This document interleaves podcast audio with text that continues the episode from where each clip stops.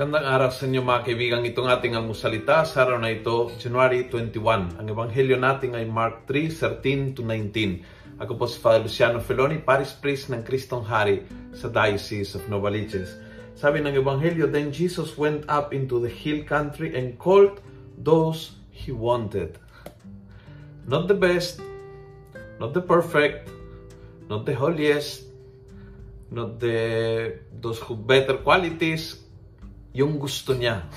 Tinawag niya yung mga gusto niya. May reason siguro ang Panginoon sa bawat isa sa kanila, pati kay Judas ang traidor. May reason ang Panginoon kung bakit ang bawat isa sa kanila ay tinawag niya. Kung bakit tinawag niya ang mga mahina, ang mga duwag, ang mga makasalanan, ang mga... Uh, matitigas ang ulo, yung labing dalawa at yung mga seventy-two at yung listahan ng mga disipulo ng Panginoon mula noon hanggang ngayon ay definitely not the best.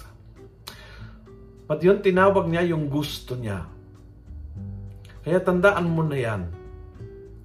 Hindi dahilan para hindi ka maglingkod sa Panginoon na hindi ikaw the best.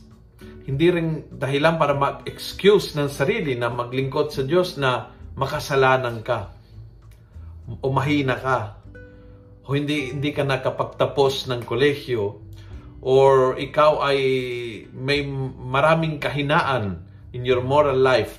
Hindi dahilan ang iyong pagkukulang para tumanggi sa paanyaya ng Panginoon dahil hindi siya pumipili ang the best. Ang tinitingnan niya, hindi yung I Q mo, hindi yung level of holiness mo.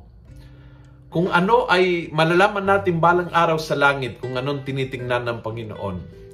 Basta yung sigurado is, those who are called ay dahil gusto ng Panginoon.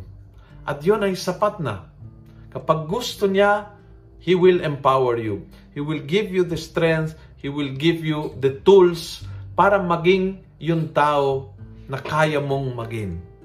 And He will help you to be the best version of yourself ever. And that's the best way of serving the Lord. Kung nagustuhan mo ang video nito, pakiusap, pass it on. Punuin natin ng good news ang social media. Too many bad news, too many fake news. Gawin natin viral, araw-araw ang salita ng Diyos. God bless.